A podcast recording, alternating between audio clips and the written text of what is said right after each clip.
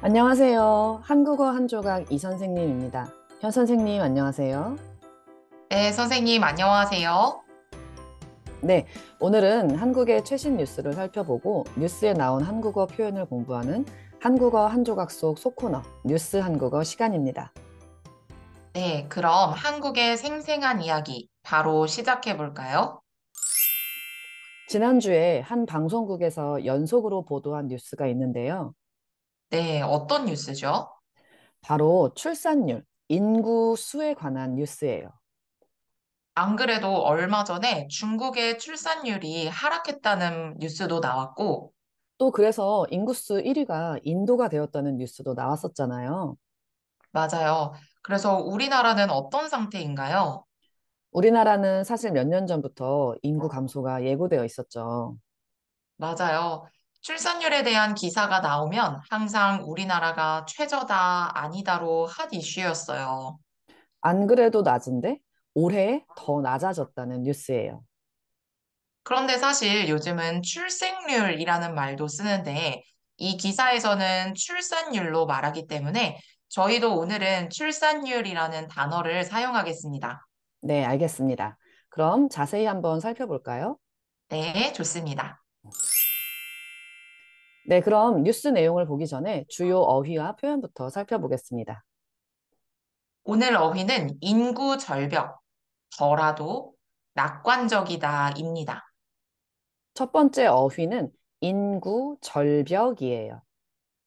인구는 사람의 숫자를 말하죠. 네, 절벽은 산 등의 높은 곳에서 길이 이어지지 않고 길이 끊기면서 위에서 바닥이 보이는 높은 곳을 말해요. 그럼 인구 절벽은 뭐예요? 인구 그래프를 그렸을 때 갑자기 숫자가 뚝 떨어지는 모습을 비유적으로 부르는 말이에요. 그래프가 위로 위로 올라가지 않고 중간에서 갑자기 아래로 떨어지는 것이군요. 맞아요. 그래서 인구가 갑자기 줄어드는 것을 인구 절벽이라고 불러요. 지금 우리나라 상황이 그렇다는 거죠. 네, 아이들이 태어나지 않으니까 인구가 증가하기는커녕 오히려 줄고 있어요. 네, 알겠습니다.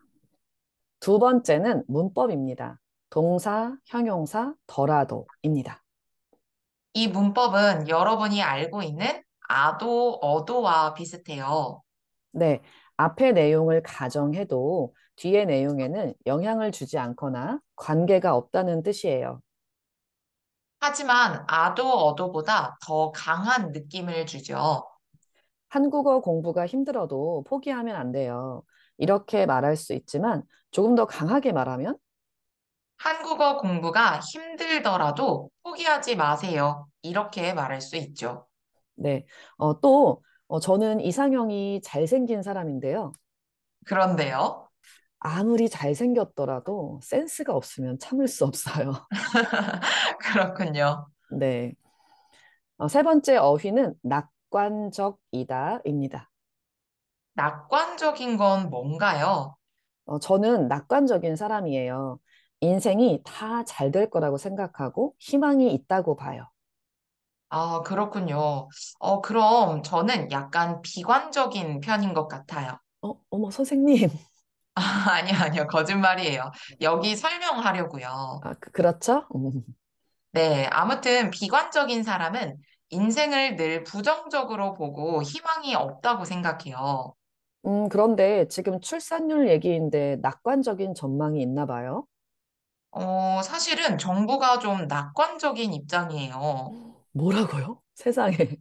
아, 글쎄요. 저는 출산율에 관해서만큼은 좀 비관적인 편이라.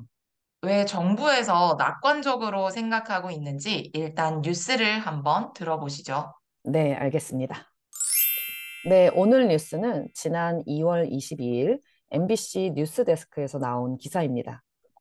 뉴스의 전체 내용과 동영상 주소는 이 팟캐스트 게시글에 같이 올려놓을 테니까 이 팟캐스트를 듣고 전체 내용을 확인해 보세요. 그럼 뉴스 앞부분을 짧게 들어보세요. 여러분 안녕하십니까? MBC가 올해 연중 기획으로 연속 보도하고 있는 인구 절벽 문제. 갈수록 심각해지고 있다는 게 숫자로 나타나고 있습니다. 작년 우리나라 여성 한 명이 평생 동안 낳을 것으로 예상되는 아이의 수, 합계 출산율이 0.78로 나타났습니다. 재작년 0.81보다도 더 떨어져 0.7대를 기록한 건데 OECD 38개 나라 평균의 절반에도 못 미칩니다. 먼저 김성현 기자가 전해드립니다. 일단 이 뉴스는 MBC 방송국에서 연속적으로 기획해서 내고 있는 기사네요. 네, 그래서 여러분이 오늘 저희 팟캐스트를 듣고 대략적으로 내용을 이해한 다음에 이 다음 뉴스, 후속 기사도 같이 보시면 더 좋을 것 같아요. 알겠습니다. 그럼 오늘 뉴스를 보죠. 네, 안 그래도 몇 년 전부터 한국은 출산율이 너무 낮다, 점점 더 떨어진다, 이런 뉴스가 많았는데요. 네, 특히 OECD, 국제경제협력기구에 가입된 나라 중 최저, 가장 낮아요. 예를 들어 출산율이 1이다. 그러면 부부가 결혼을 해서 아이를 한 명 낳는다는 뜻이에요. 사실 출산율 1도 낮은 거잖아요. 맞아요. 두 명이 결혼을 해서 한 명만 낳는 거니까 인구는 줄겠죠. 그런데 지금 우리나라는 1도 안 된다는 거죠. 네. 그리고 더 심각한 건 따로 있어요. 이 뉴스에서 다루는 것은 합계 출산율인데요. 음, 어, 합계 출산율은 여성이 평생 낳을 것으로 예상되는 아이의 숫자를 말해요.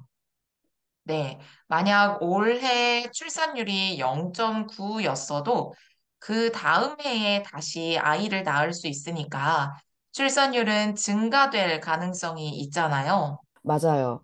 어, 그런데 아예 평생 동안 낳는 아이의 숫자가 1이 안 된다는 것은 그만큼 아이를 안 낳는 가정이 많다는 거네요. 그렇죠. 그런데 이 합계 출산율이 우리나라는 지금 0.78이라고 해요. 한 명도 채 안 되네요. 그러니까 한 명 낳는 가정이 있는가 하면 아예 안 낳는 가정이 있다는 거겠어요. 네, 특히 이 숫자는 OECD의 다른 나라들의 평균의 절반도 안 되는 숫자예요. 어, 선생님, 더 충격적인 소식은요. OECD 나라들 중에 합계 출산율이 1이 안 되는 나라가 우리나라뿐이라는 거예요. 아, 정말요? 그럼 우리나라만 인구가 주는 거예요? 그 가능성이 제일 높죠. 어, 현재 우리나라의 인구를 말할 때 5천만 명이라고 얘기를 하잖아요. 네, 뉴스에서는 지난해 5,162만 명이었다고 해요. 그런데 이렇게 가다가는 인구가 점점 줄어서 4천만 명 아래로 떨어질 거예요. 이렇게 출산율이 하락하는 것이 왜 문제일까요? 우선 태어나는 아이의 숫자가 줄어든다는 건 사회가 고령화 사회로 간다는 뜻이에요. 즉, 인구 구성 중 노인의 비중이 많아진다는 거죠. 그러다 보면 노동 인구는 주는데 의료 기술의 발달로 평균 수명이 길어졌기 때문에 젊은 세대가 책임져야 할 고령 인구가 늘어나는 거죠. 정말 심각한 문제잖아요. 맞아요. 그런데 제 생각에 더 심각한 건 정부예요. 정부가 대책을 세우고 있나요? 아니요. 어, 정부는 지금 이 상황이 코로나 때문이라고 보고 코로나 상황이 좋아지고 있으니까 사람들이 결혼도 많이 할 거고 그럼 아이도 낳을 거라고 보고 있어요. 아, 정말 낙관적인 입장이네요. 음, 하지만 이런 단순한 논리로 이 큰 문제를 해결할 수 있을까요?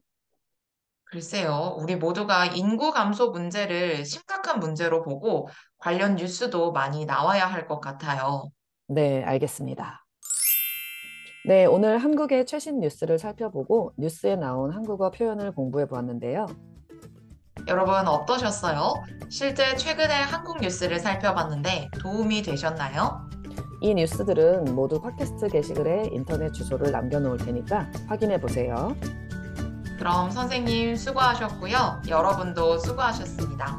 네, 선생님 감사합니다. 그럼 여러분, 다음에 더 생생한 뉴스, 생생한 한국어로 만나요. 그럼 같이 인사할까요?